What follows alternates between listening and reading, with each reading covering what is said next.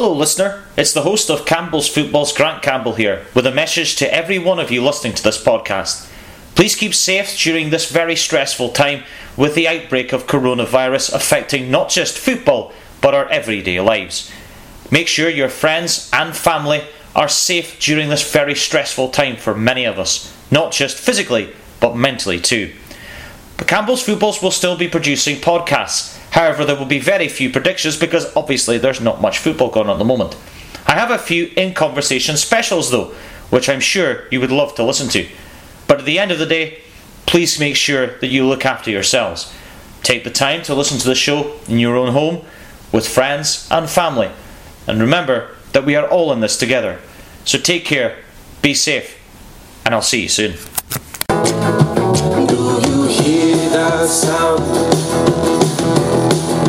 I hear the rumor of a good life. Do you hear it now? Must be the rumor of a good life. I looked into the future, it was all the same. I was under the sky, no new horizons. Maybe there is no one else to for this episode uh, by a really unique character in the world of football. He's not only a freelance sports commentator, but he also is an amputee footballer, which we'll explore a little bit more in depth as we go through this podcast. I'm joined by Stuart Mitchell. Stuart, a massive welcome to you.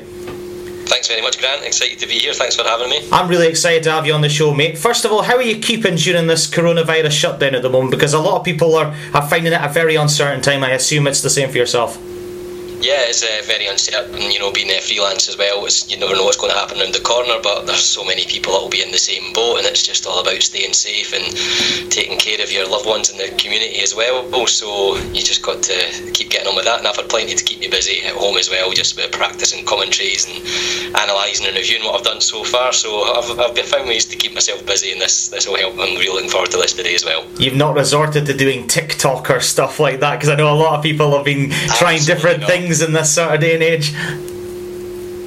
Absolutely not. No temptation for that at all. I'll stick to the football and find what I can in the archives and YouTube and things like that, and I'll stick to that. Is this the sort of time where you sort of build up your research for, for future events or look back on stuff and actually just critique how well you've done in certain periods or or other aspects? How you can improve in Yeah. the future?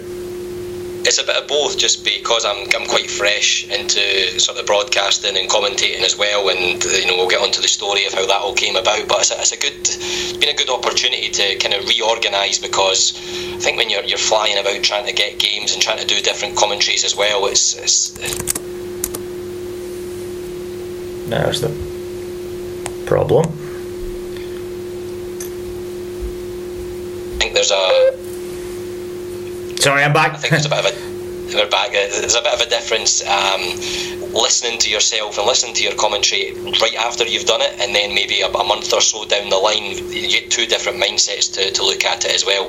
But um, it's, it's great, you know, podcasts like yourself, and you've had a number of good commentators on that I've looked up to over the years, and just listening to what they, they've got to say, and you know, getting the stories that you have from them, and little tips and experiences they've had has been great to listen to as well. So overall, there's a, there's a lot to look into and a lot to research that can help you know yourself and and help what you're going to do going forward too. Well, I really appreciate the fact you've listened to some of my previous shows, and, and I really appreciate that you've got some advice from some people like Ian Crocker and Derek Ray, as we discussed off air before we started out. And if people haven't listened to those podcasts before, please find them on the Campbell's Footballs Network or archives, as I'd say.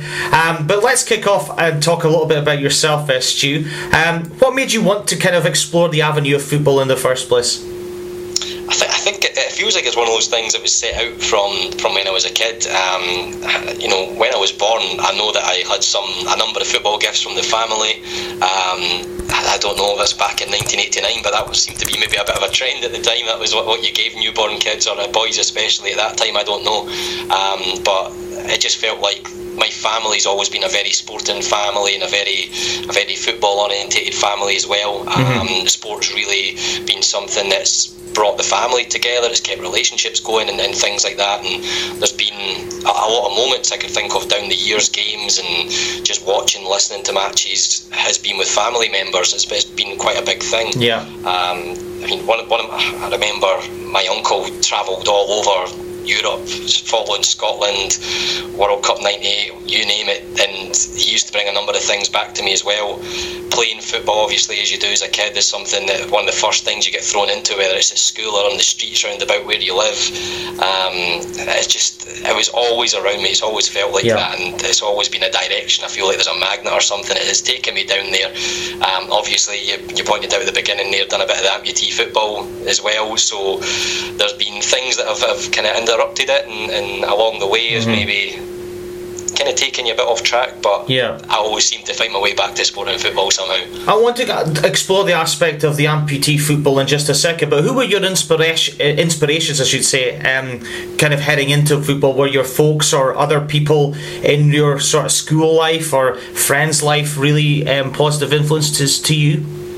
I mean, positive influence will always be parents, family around about me. I mean, when you know you're growing up and you're trying to get involved in different things you're taking different interests they're always encouraging you and always trying to help you out whether it's you know parents that are taking you to football training and whatever or whatever you've got on after school there's a lot of influences and inspirations there that are, are really close to you and, and being family orientated as well. Like I mentioned has been very very heavily involved in sport. Um, I mean look back my, my first big football player that I looked up to was Ally McCoist. Mm. I hmm. mean, as a, as a young kid, a guy like Ally McCoist scoring goal after goal after goal was just something that you couldn't help but watch, and you couldn't you couldn't help but admire the, the talent he had. And you know, goals are something that, that I've said it a few times.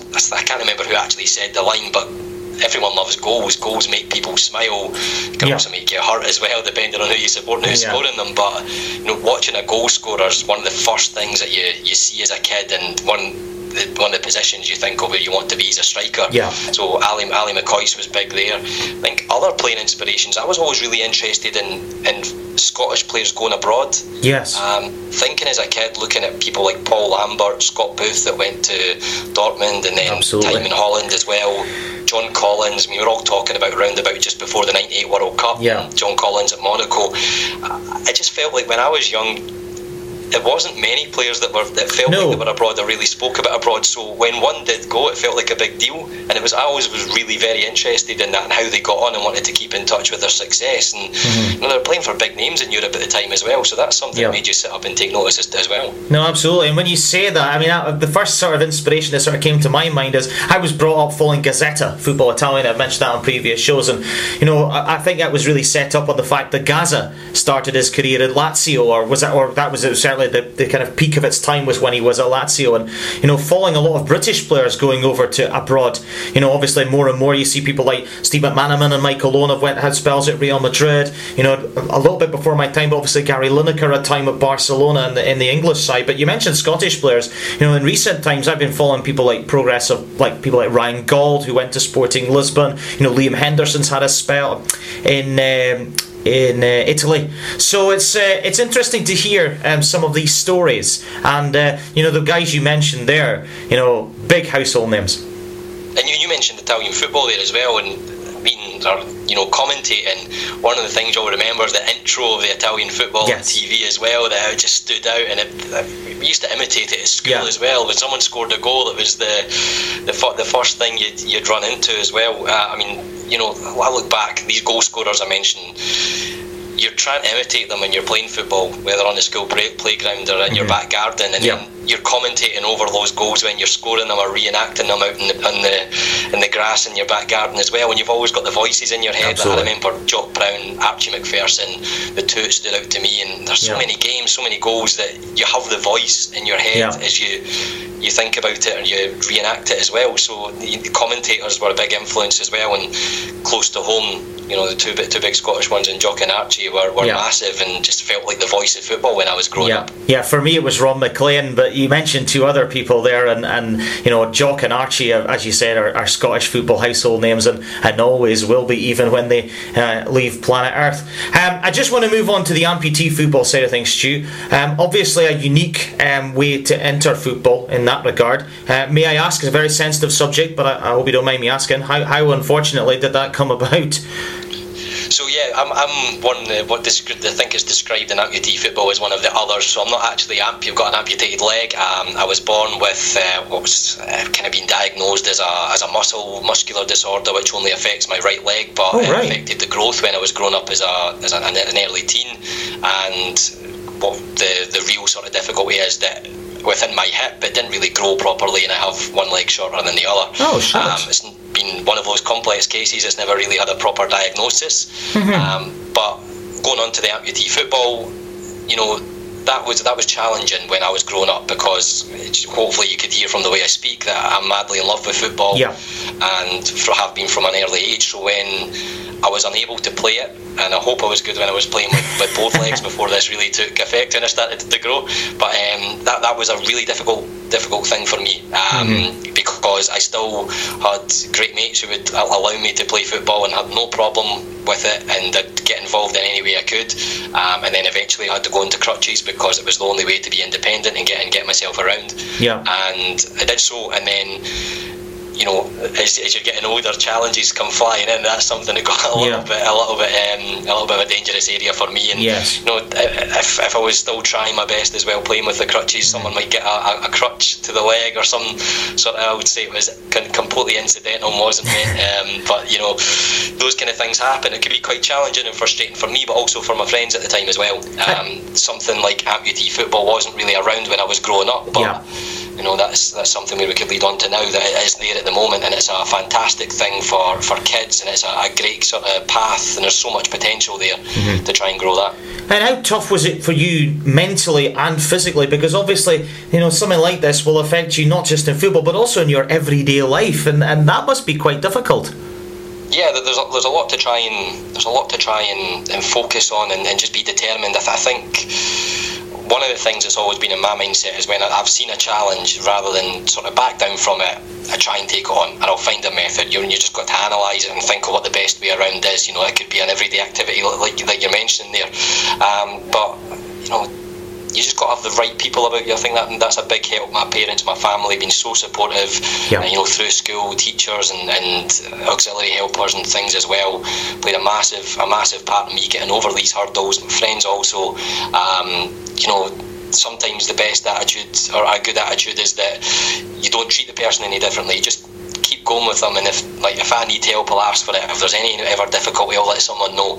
Um, but yeah, yeah, it's, it's challenging, especially at a young age as well. But I managed to to get through it with just sort of a, a determination and, and a lot of good people around me to help me out whenever it was needed as well. So, how did the amputee football side of things come into fruition for yourself? Because obviously, as you mentioned just a few moments ago, obviously when that was uh, right at the beginning, you know, it was pretty much non-existent, or there was little knowledge of this sort of thing. And obviously, we're now in 2020, and you know, it, it- obviously, there's a bit more of an appreciation for that sort of thing. But you know, I just wanted to give an idea from yourself as to how that kind of avenue helped you. Yeah, um, it, took me by surprise actually. Um, I, I was working abroad at the time and came back home, and that's when I I started to discover it. You might uh, remember seeing Tommy Mackay, who's a Dundee United fan. He scored a goal on his crutches on the pitch at half time, and it was an Probably absolute did. cracker. It was it kind of spread over social media. Yeah, I was trying to think what year would that have been? Would that have been the cup final 2010 against Ross County? No, that is this is about um, this is about three or four years ago. Okay. So Dundee United done a thing on, on, on the pitch where at half time you got like, beat the goalie. Ah, okay, okay. Sorry, I thought it was I thought it was something more stark than that that I missed. Um, Tommy Tommy was a big part of amputee football from the beginning, and he was allowed to go on the pitch at Tannadice and, and take on the goalie, and he scored an absolute cracking goal. Um, you'll see it if you, you, you Google his name. I'm sure it will come up somewhere. It's an absolute peach. And the Repeat his name to me, sorry. Repeat his name. To- Tommy Mc- Tommy Mackay. Tommy Mackay. I'm, I'm making. I'm making I'm making a note of it to check, and I hope the listeners listening in are doing exactly the same. Go. Yeah. Uh, is it on. YouTube? Yeah, it'll, it'll be on YouTube. It was it was everywhere, and it became sort of the, the movement that actually got amputee football Ah, superb. recognised quite well within Scotland at that point. Um, it was given goal of the month from the SPFL, Scottish Premiership at the time, and Brilliant. It, was an absolute cracker. It done, it done brilliantly. That's really what brought me to to amputee football as well. I saw that and it started to get a, a bit of power behind it, and then I was like, wow, I didn't even know this was this was going uh, so Yeah. far. And it's something I would have loved when I was about 12, 13 years old to get involved in, and, and again would have been great for the social and mental side Absolutely. of what I was going through at the time too. But it wasn't there then; it's, it's there now. And then I was one of the late late arrivals to it. Went along, and a lot of great people there. It's a it's a fantastic job that um, Ashley Ashley Reid, who runs a charity, if you're, you're checking out for Amputee Football Scotland, um, and Kevin Kelly, who's who's been a big part of the coaching side of it as well. Um, currently the, the, the Scotland Amputees manager, and you know it just. I'm, trying to find a word to describe it. It was just sort of re-energizing. You know, you're Yeah. playing along with people that were in a similar sort of mind frame or similar, challenges to yourself, and got a cra- like when we turned up for the first match, what a cracking game of football out of it. It was brilliant. I just couldn't wait to go back Yeah. after that. Then Yeah. It was it was really something It just got the blood flowing, and, and it was you know there's an avenue here.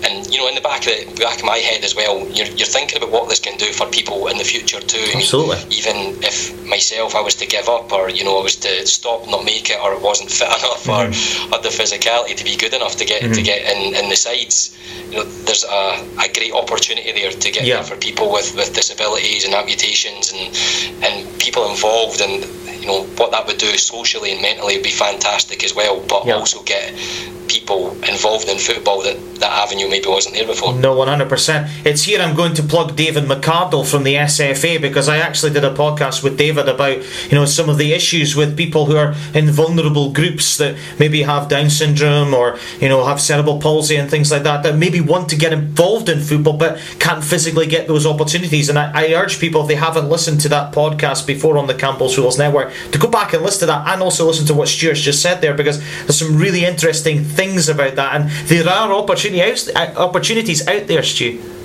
Yeah, absolutely. And you know, it, it's not only just as, as a competitive aspect as well. I mean, you could go along to training, um, which, which is held very, very regularly. And if you just want to do it as a, a sort of Sunday session, you know, to help you get fit, to help grow your confidence, or or just socially to meet people, it's great for that as well. There's a Yeah. competitive environment there, but there's also quite a leisurely environment too. Yeah, absolutely. So I'd, I'd promote anyone, you know, get in touch with myself or you can get in touch with the, the social media pages of Amputee Football Scotland or Amputee Football Association Scotland, I think it will be, and get in touch. But even if you want to go along and watch, there's there's absolutely no pressure. Absolutely. Um, but it's, it's good to know that that kind of thing is there. And Hmm. I mean, if you get into it, you enjoy it, and you do want to sort of explore it more competitively as well Yeah. you know, there's there's a lot of great avenues there. They did European Championships. I think it was about a year and a half ago now, or just over a year ago, Mm-hmm. when Turkey played against England in uh, in a, you Yeah. know, a packed out stadium.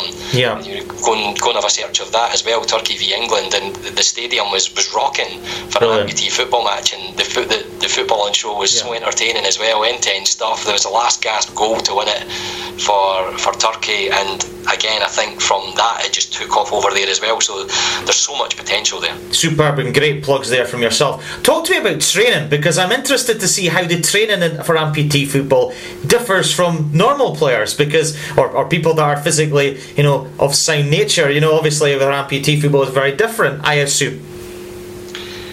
I'd say yes and no. One of the things that isn't different is the running. you've still you've still got to build up the muscles on the crutches and the sort of endurance and fitness. I'd argue that must be tougher because obviously you've got your crutches as well as support. That that must be extra tough.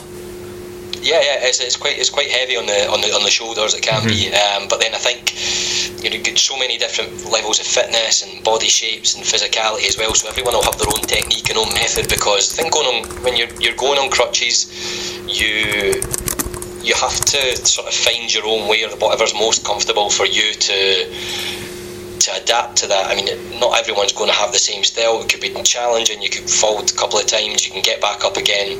You know, you just there's a there's a lot in, in, in the head that's that's difficult to get through. Um, I mean, I, I know for, for myself that I probably have a bit more upper body strength and I have lower on, on my left leg as well. Um, so I think maybe I possibly can use a bit more of my shoulders because that's where I feel more of the strength and more of the power. Whereas other mm-hmm. guys might have had, you know, good build up, good muscle in, in their leg before they became an amputee or, or went on crutches. Yeah. So there's there's a there's a, a difference there, but then that, that difference will come into what position you play, when Yes. your movement's better, things like that. But there's there's a lot of work on controlling the ball could be more difficult to keep up the ball under control with one leg uh, or one foot. You've got the running, you've got the body shape as well. You can't maybe move as freely left to right you know, looking behind yeah. you and things when you're you're so dependent on your crutches. So there's a, there's a lot of interesting things there to work on that you might not think of. Yeah. But it's also got the the hard graft and the running and the fitness to try and get your, your match fitness and things up as well. They're probably the bit I least enjoy. Absolutely. When you're playing physical matches against people, if people are committing challenges and things like that, how, how does that come into play? Because you know, obviously, you can't slide tackle with these people because you know they fall over. Yeah. oh, people people will try. Uh, remember we went we went over to Holland. I think 2017 with a, a sort of three nations tournament there with, with Holland and Germany, and this that was the first match I played. Um, I was delighted to, to actually get a get a start for the team, being quite new and the first time I've been involved for a competitive match as well. And I remember within three seconds of me getting the ball for the first time, I had a, a, studs and a leg straight down the shin on top of the foot, and it was a massive wake up call to me because I don't think you'd ever want people to think that it was going to be any less than, than what a football mm. match could be, and it would have the same competitiveness. But at that point, I don't think I was expecting the the sort of aggressive aggression that was there that I've never really experienced it in the training and then that went in the match. It was, it was Holland yeah. against Scotland. It was one country against another. Both both teams wanting to win. So that same aggression and the, yes, the same the same, desire. was there too. Yeah. Yeah exactly. Same desire. That was it. Um, that was a bit of a wake up call for me and that was like right you're in a game here Stuart. Get going. Absolutely. What how different are the rules for amputee football to normal football quite different. I mean, pitch size is a big one, so the, the, the pitch is still it's almost about if you put the, the goals on the, the throwing lines mm-hmm. widthwise in the pitch, one about one half of a pitch that way. Right. Um, of, of course, lesser numbers as well because the pitch size too. Um, for example, me, I still have my, my right leg, although it is shorter, so I'm not allowed to stand on or touch the ball with with that leg. I'm not allowed to use it for any sort right. of balance advantage or anything like that as well. Um, you know, there's there's a lot of other things there. I think international there's international rules and there's there's sort of UK rules at the moment just now as the, mm-hmm. the game tries to grow. Um, obviously, like I said, I've, I've not participated in the the sort of UK games recently just with work commitments and things, mm-hmm. but. Um, there's a bit more there where you can play with your your prosthetic leg on as well. Yeah. Um, rules sometimes change just depending on the demand and the players that are available. Um, where you can you can possibly play with your prosthetic yeah. on, take two touches. Um, but that's a really good thing about it that because it's still a position where it's trying to grow yeah. The rules are, the, the rules can be open, you know, whether it's domestically within your own country because you might not have as many, as much of a depth of players available um, or involved. Whereas you go down to England and they've maybe got a bit more, but you can you can alter it and, and you could come to a compromise where you're still getting fitness, you're still getting the experience of playing games and yes. the experience of, of of playing, getting your touch better, getting your shot better, tackling better, you know, passing things like that. Mm-hmm. So it is adaptable, but international rules they, they're set in stone uh, yeah. for tournaments. That, yeah. So you need you need to be able to comply with those if you want to go and play mm. at an international level and in these tournaments. Yeah. But um, again, uh, there's there's changes that can be made there as well, just depending on what's needed at the time to get things going. Yeah, no, absolutely. Hey, you've played for Dundee United uh, at amputee level, at uh, Scottish level, I should say. Um, how many teams are involved in the Scottish amputee league? Because I'd like to know a bit more. So at the moment, um, still still on course to try and get a league set up. Okay. Um, from the last that I'm aware, we've got Dundee United and Partick Thistle at the moment. Okay. Um, Partick Thistle again, I've, I've not been able to travel these games with with work and things, but um, definitely want to get back and get involved for when things are, are on the move again after yeah. the current situation. But Partick Thistle have been travelling over to Ireland a lot and taking on the, the League of Ireland teams. Okay. Um, there's a, there's quite a, quite a few over there that have been set up recently and are providing sort of good UK networking and, and good competition Excellent. between all the UK sides. There's a high number down in England as well. They have regular tournaments and friendly invitational tournaments as well to get involved with. But in, in Scotland at the moment is Partick Thistle and, and Dundee United. Mm-hmm. Um, training's held through in Glasgow very often. Okay. Um, locational change depending on bookings mm-hmm. and things like that. Mm-hmm. And of course, if you want to get involved, you can check out the social media pages again and wherever yeah. it's taking place. If you want to just come along, it's more than welcome to. It's a very friendly and relaxed environment. Um, but we're, we're on course to, to try and get something set up. Obviously, teams need players, and that that's one of the big things I think is just trying to get people along, get people involved. And then things will be able to grow from there within Scotland. That's absolutely superb, and I, I don't know if there's a situation in Aberdeen. Maybe people who are listening to this podcast can tweet me at stato underscore grant on Twitter or find me on stato g91 on Instagram to give me some information on this. But I think something like this up up my way would, would be very interesting for people who are maybe in a similar situation to yourself, Stuart. I'm sure other places in Scotland listening to this would would be interested as well. Talk to me about representing Scotland because um, that is a fantastic accomplishment for any sports person to represent their country. It must have been the same for yourself. Yeah, massive and, and quite unexpected as well. I think when when things started to take course in, in, in, my life and I wasn't able to play football as much, I you know as much as I would love to have been able to, to pull on a, a shirt for Scotland at any level, I never thought I'd get the chance. And then this came around, and you know before the game. I remember that that was the thing I thought about was you're going to be standing up for a national anthem, wearing a Scotland top, all, all these things that you would present as a, as a dream situation when you were a younger kid playing football yeah. were, coming true. At, at, you know, amputee level didn't matter. Like I said, the desire was there, the same toughness, the will to win mm-hmm. was all there, and you've got some great teammates beside you as well that, that have come through different challenges too. So you're all together going out there for, for, for the Flower of Scotland to play mm-hmm. before you play a football match is an incredible feeling. Yeah. Every time this happened so far, hairs have stood up in the back of my neck, and yeah. you know I just need to make sure my involvement's there as much as possible to, to, try and keep that feeling going and keep keep the involvement there because there's a number of players coming into the setup and into the fold now as well. And you know, with the more players that get to training and the competitive nature of it, that goes up a level again. You've got to then push yeah. yourself to, to compete with that and make sure you're you're at, the, you're at the top level for when those Scotland matches come around. But mm. it's an incredible feeling and it's undescribable in a way. I can imagine. It's, it's, it's, it's, it's pretty incredible, especially when you did think it was something that would never happen. Yeah. But one of those feelings where I would recommend anybody that, that still has that hope or is listening to me and thinks, wow, that, that sounds great. I'm, you know, would love to get along to an amputee football training session and, and see where that takes me. Yeah. Absolutely do so because the, there's unlimited potential there. Yeah, absolutely. Talk to me about other countries that are, are involved in this amputee football worldwide. I mean, who have you come up against and what's the level like? Le- incredible. It's, it's, it's brilliant level. We've come up against Holland a few times. Uh, made some good relationships with the players and the, the, the staff over there. Uh, played against Germany. We went to Italy. Um, that's about about a, a year ago, possibly, yeah. And they, they, they felt like a different level. The heat was something that never really took into consideration. Yeah. Um, you know, playing a lot of some, sort of indoor and rainy training matches and football mm-hmm. here, and then going across to I think it was Verona went to it was about thirty odd degrees playing lunchtime. Yeah. That was a tough task, and, and they're very fit team, technically fantastic as well. Um, they've got some good links with universities and things over there, which would be great if we could have something like that over here. Yes. But you know that that's something that the the, the, the, fruits of that come through the the research and the investment into to trying to make things happen. Like I said, everyone involved here, Ashley and Kevin, have put a lot of time and a lot of effort into things, and you know that's something I would love to see yeah. hard work pay off at some point.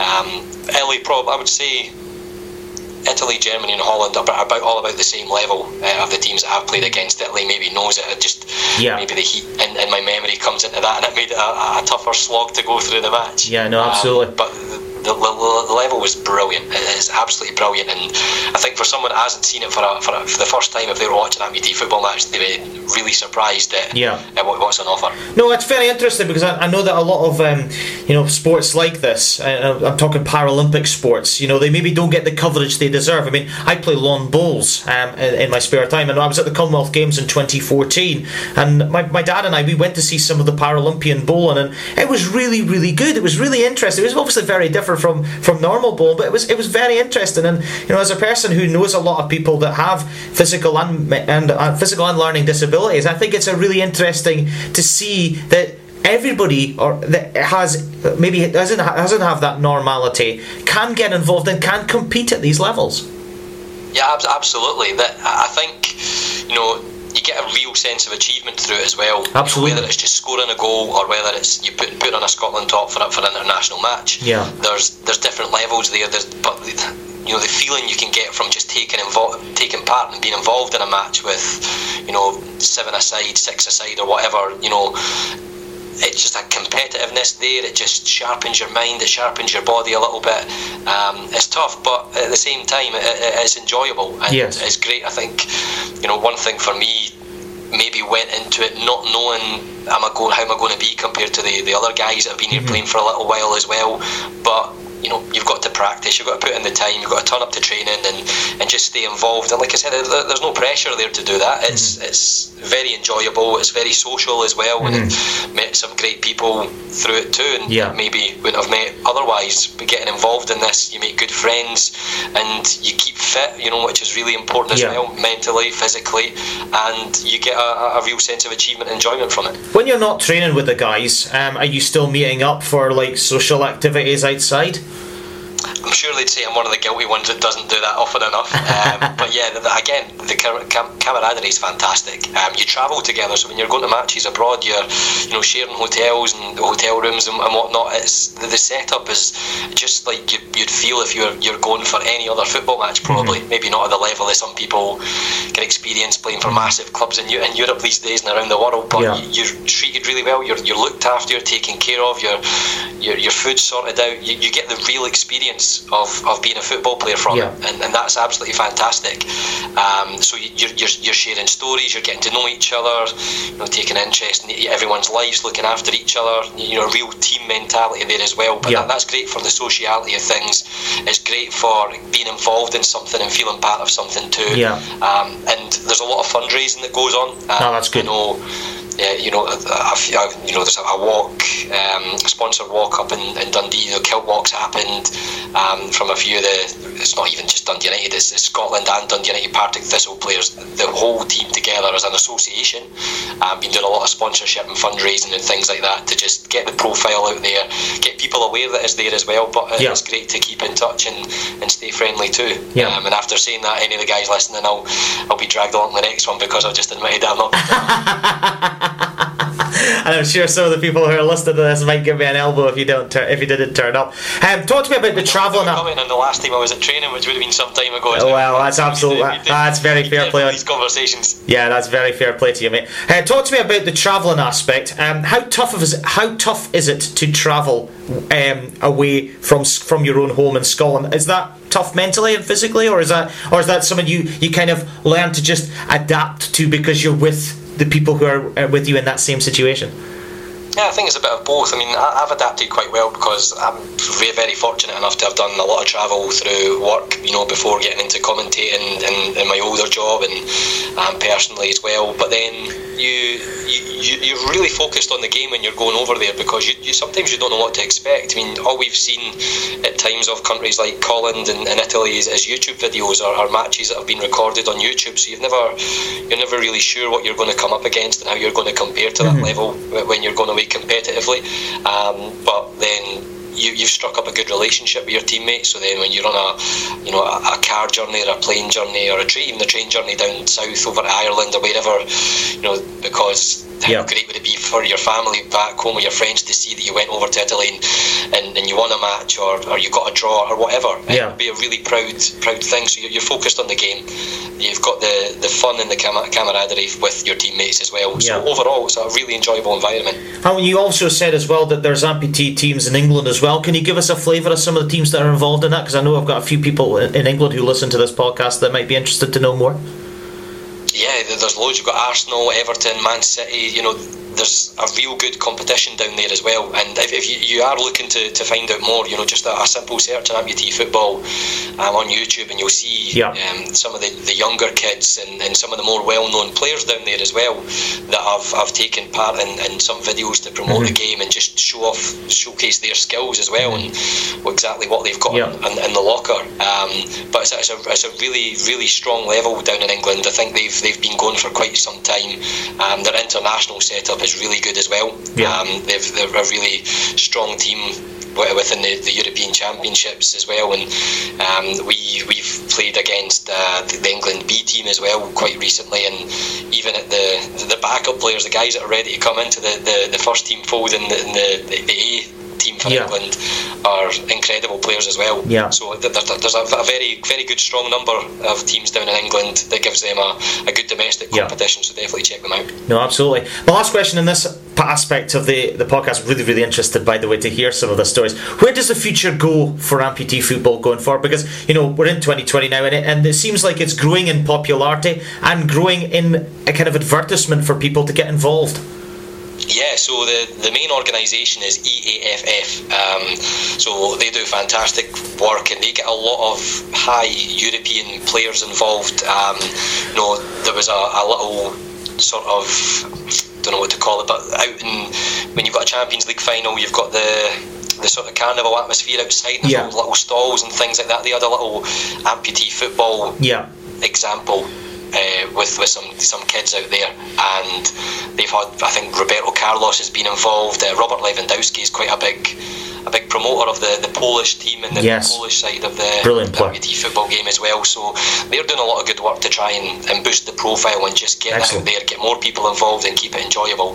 I think there's there's a, so much there for Scotland, and I think one of the biggest things for for the domestic thing to grow eh, is obviously more players because more players will mean that there's more of a a, a, a competitive environment Yeah. between games and, and players here.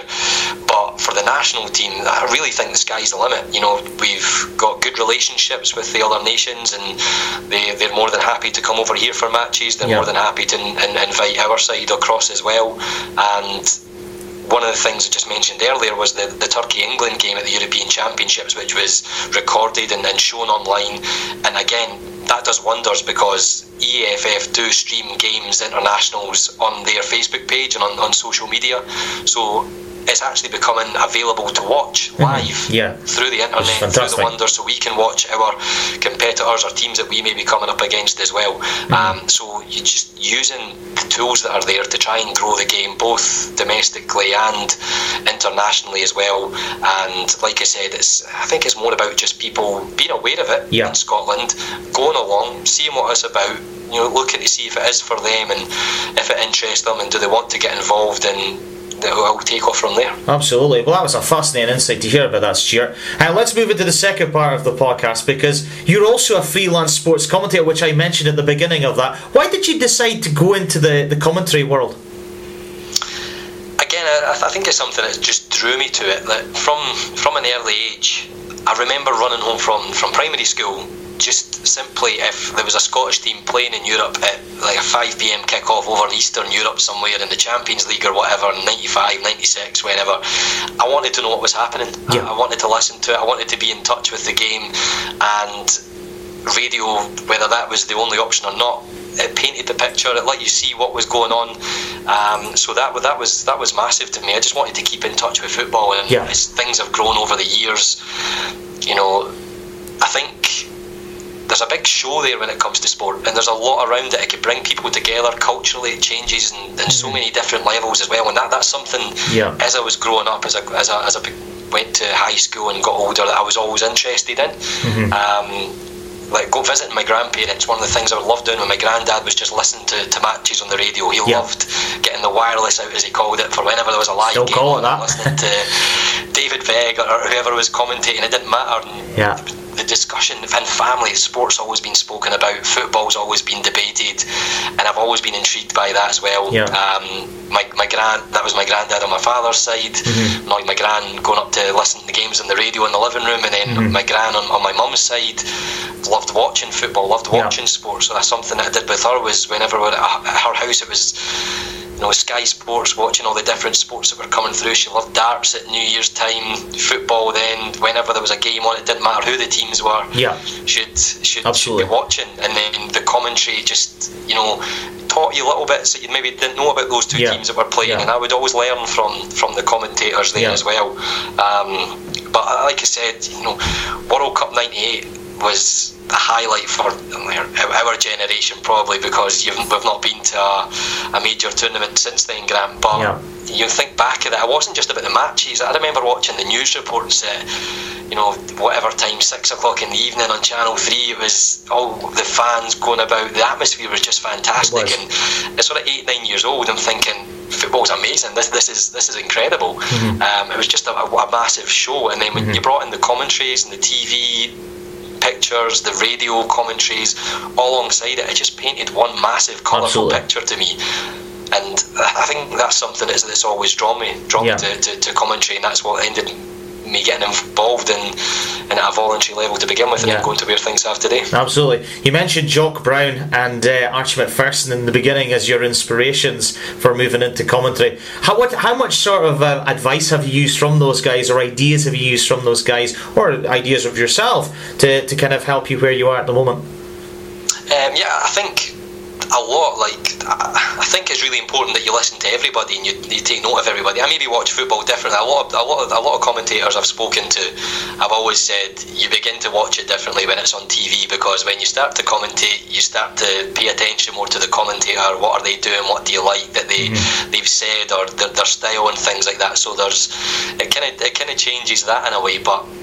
I mean, I've spoke to Archie Macpherson a couple of times, been very fortunate enough to meet him, and he's been supportive of where I've been going and, and just giving little bits of, of tips and advice. And, you know, I think, like you're saying, podcasts such as this, Grant, you're doing a wonderful job of the guests you get on, and some really high profile guys that have been good for me to listen to. Mm. Um, and having done some work with the BBC, there's there's guys within the environment that I would love to sit down and have a chat with and, and just tap into yeah. to what they've got to say and hear a little bit more. I think they're the guys that have been there and done it, so Definitely. Their advice is, is, is something that you have to take notice of and listen to. They're still going strong. They're so experienced and they're, they're great commentators.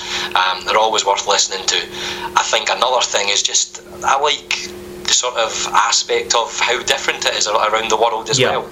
Um, so your passion for sport and different sports throughout different countries is, is something I've always really been interested in. I've experienced cricket in India, basketball in Australia, and you're just watching on TV or listening on, on radio locally how different football commentary can be and the different style. I mean, think of the the, the sort of Spanish speakers that commentate yes. on a go. It's, it's they go mad. It's, it's, yeah, it's, and so do the Italians.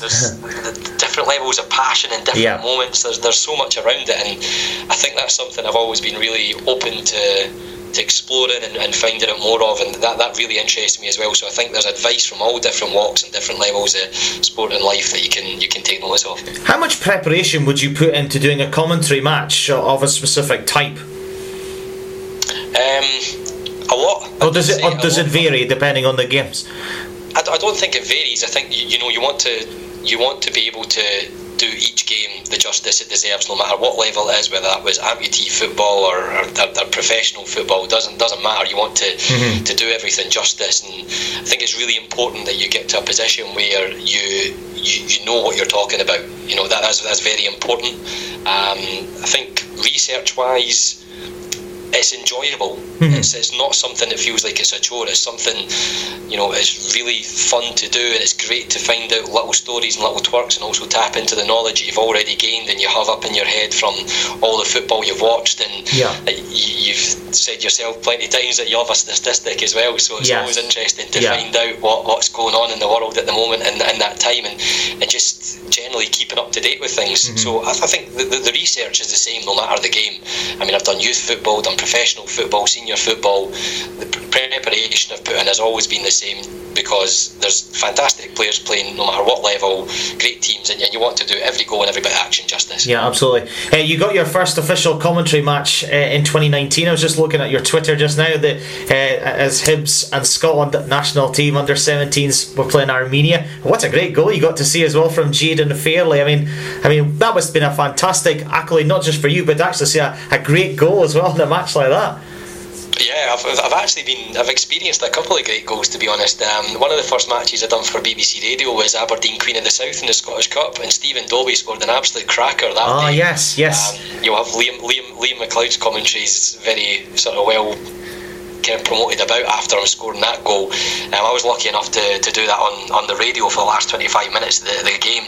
And then Jaden Fairley stepped up in October then for the, the Scotland under 17s and, and scored a belter. Mm-hmm. Um, so I've, I've, scored, I've seen quite a, quite a few scored in, in the, the time that I've been doing professional matches over the last couple of years. And, you know, I think one of the things is when you're taking that in, it's so unprepared. You, Yes. you have no idea that's going to happen. Yeah. So you've just got to call it as you see it. And fortunate enough, I think both goals of the Jaden Fairley and Stephen Dobbie one came out quite well in the end. But Yeah, you know that, that was a, a great moment for me because that went went around took a fair decent number on the BBC website in the, the, the days after the, the game, and it was good for the Scotland under 17s. Yeah, no, absolutely. to get that coverage as well because you know I think we're we're very good at promoting the young talent that comes up in, in Yeah. Scotland and it gets to a certain level and, and sometimes you know, people can get maybe frustrated or can start to have a little bit of a laugh at the way things went but Mm-hmm. Yeah. there's a lot of good work being done down in the, the, the youth levels of Scotland absolutely. the women and men's level recently the, the teams for the national side that have been qualifying for the elite stages and the, the European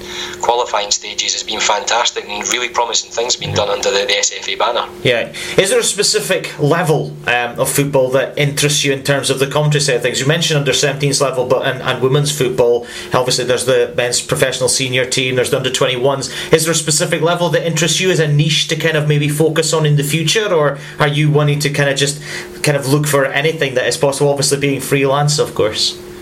Yeah, I'd, I'd love to do anything really. That I, I, I get a real drive and a real enjoyment from from calling a, sport. Never mind just football. I, you know, I'm a massive fan of ice hockey as well. I've been fortunate enough to have a couple of commentaries on ice hockey too, which is incredible. It's so fast paced, and I've been a big fan of, of NHL over in Canada and America. Yeah. And some of the commentators over there, they, they make it seem so effortless calling such a fast game, and they do it brilliantly as well. I've got a few few guys that I listen to regularly over there. Joe Beninati is one of them, and um, you know I think that Mike Emrick another. You know they're, they're, they're brilliant, and uh, American commentators they just there's so much. You know, so much power and drama and excitement that it's Yeah.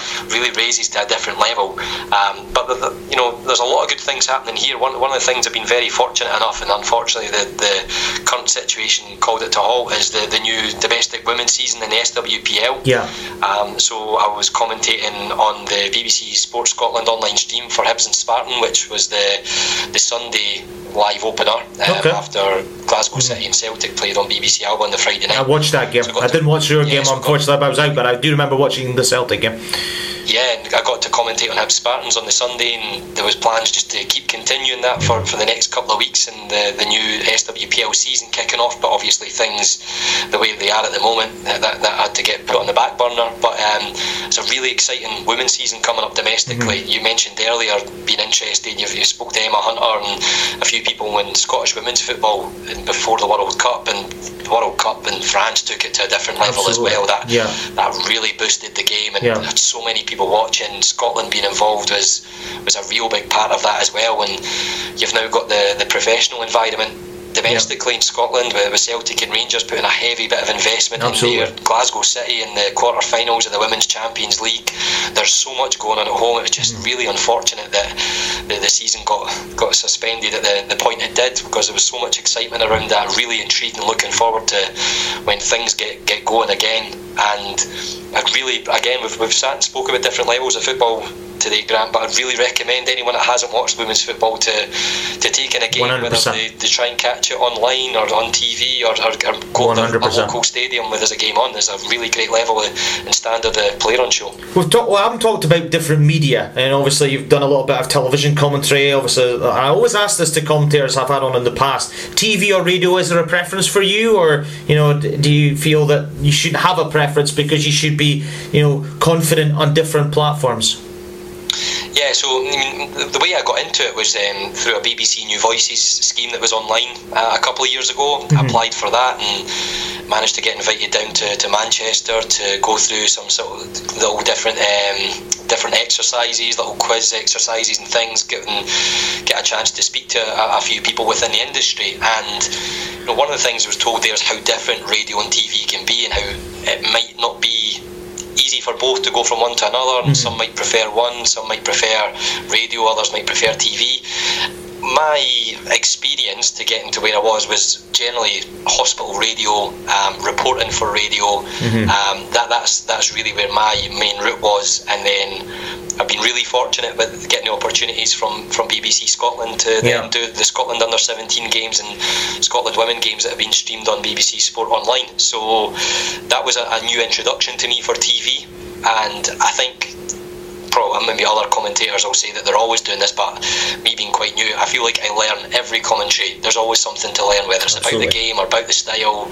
There's always something new to pick up on, and the difference between TV and radio has been something that I've, mm-hmm. I've learned a lot about recently. But I don't really have a preference. I'm very happy and comfortable to do both. Um, mm-hmm hopefully you know both sound good to mm-hmm. the, the, the, viewer and the listener um, mm-hmm. but there is a big difference there that you don't want to be too stating the obvious when it comes to TV you've got to respect it you can see what you can see on the screen yeah. Uh, you know what's going on you don't need me to tell you and you know I would think that one of the things that's maybe you're looking to do is just add a bit more value yeah. to a TV broadcast. Whereas with radio, you can't see what's going on. Absolutely. So you've got to have more description.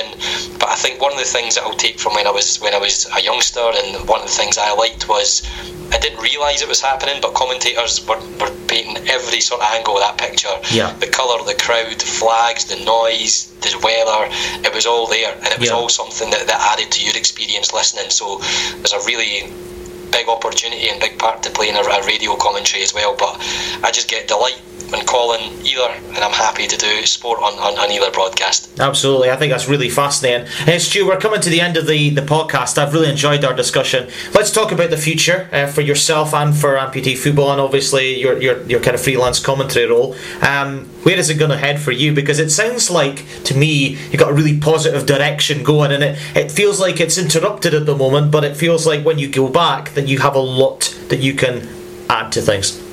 Certainly from my you, point yeah. of view thanks very much. Uh, lovely to hear that. I mean, uh, you know, I think it's so uncertain just now for so many people. We don't know what's going to happen with a new season. You know, is the Scottish Premiership season here going to end? Is it going to continue? What, what's happening there?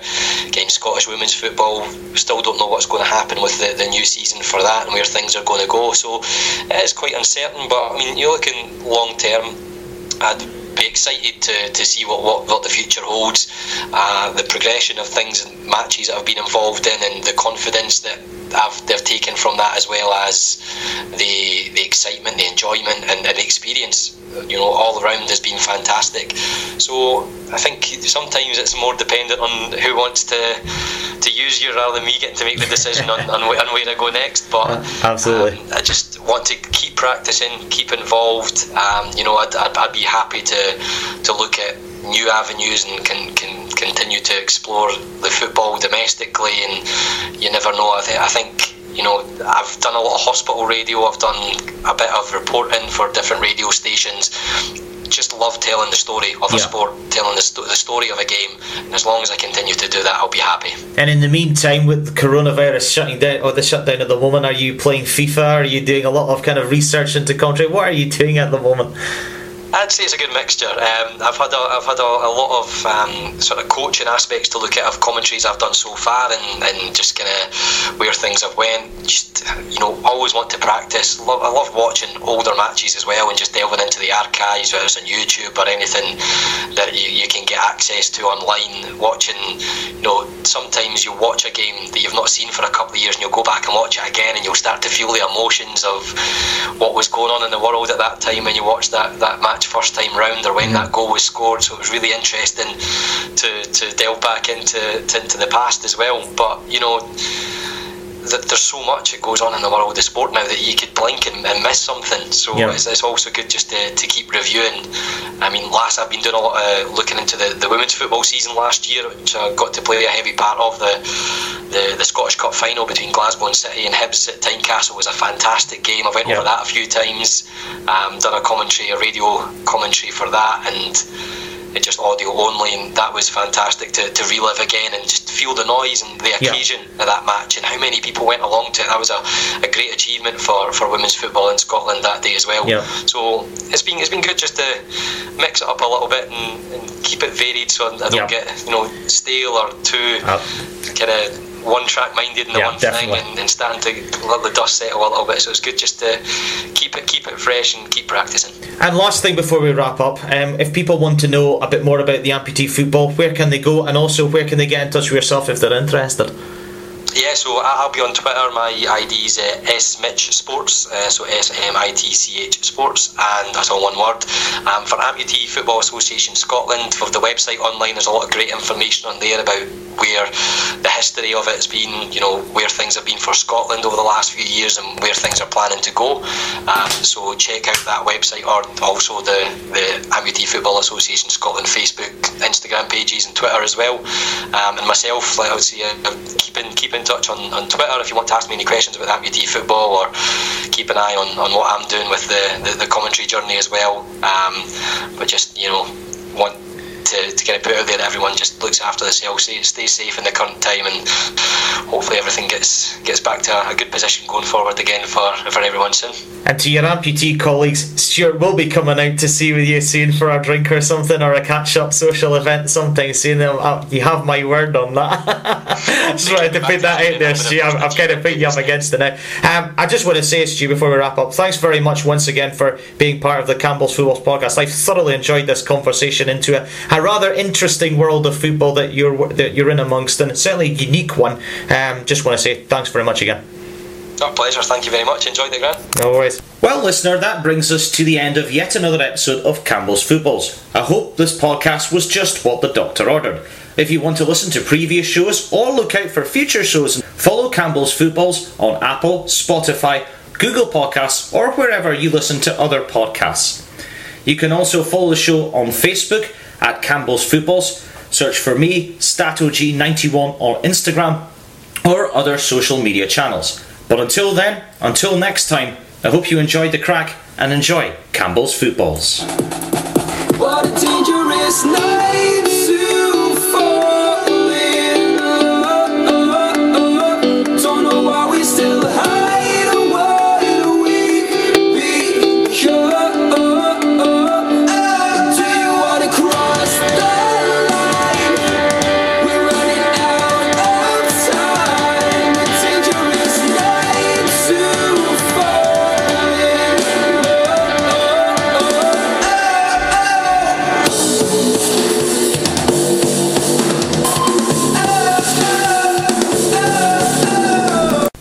listener, that brings us to the end of yet another episode of Campbell's Footballs. I hope this podcast was just what the doctor ordered.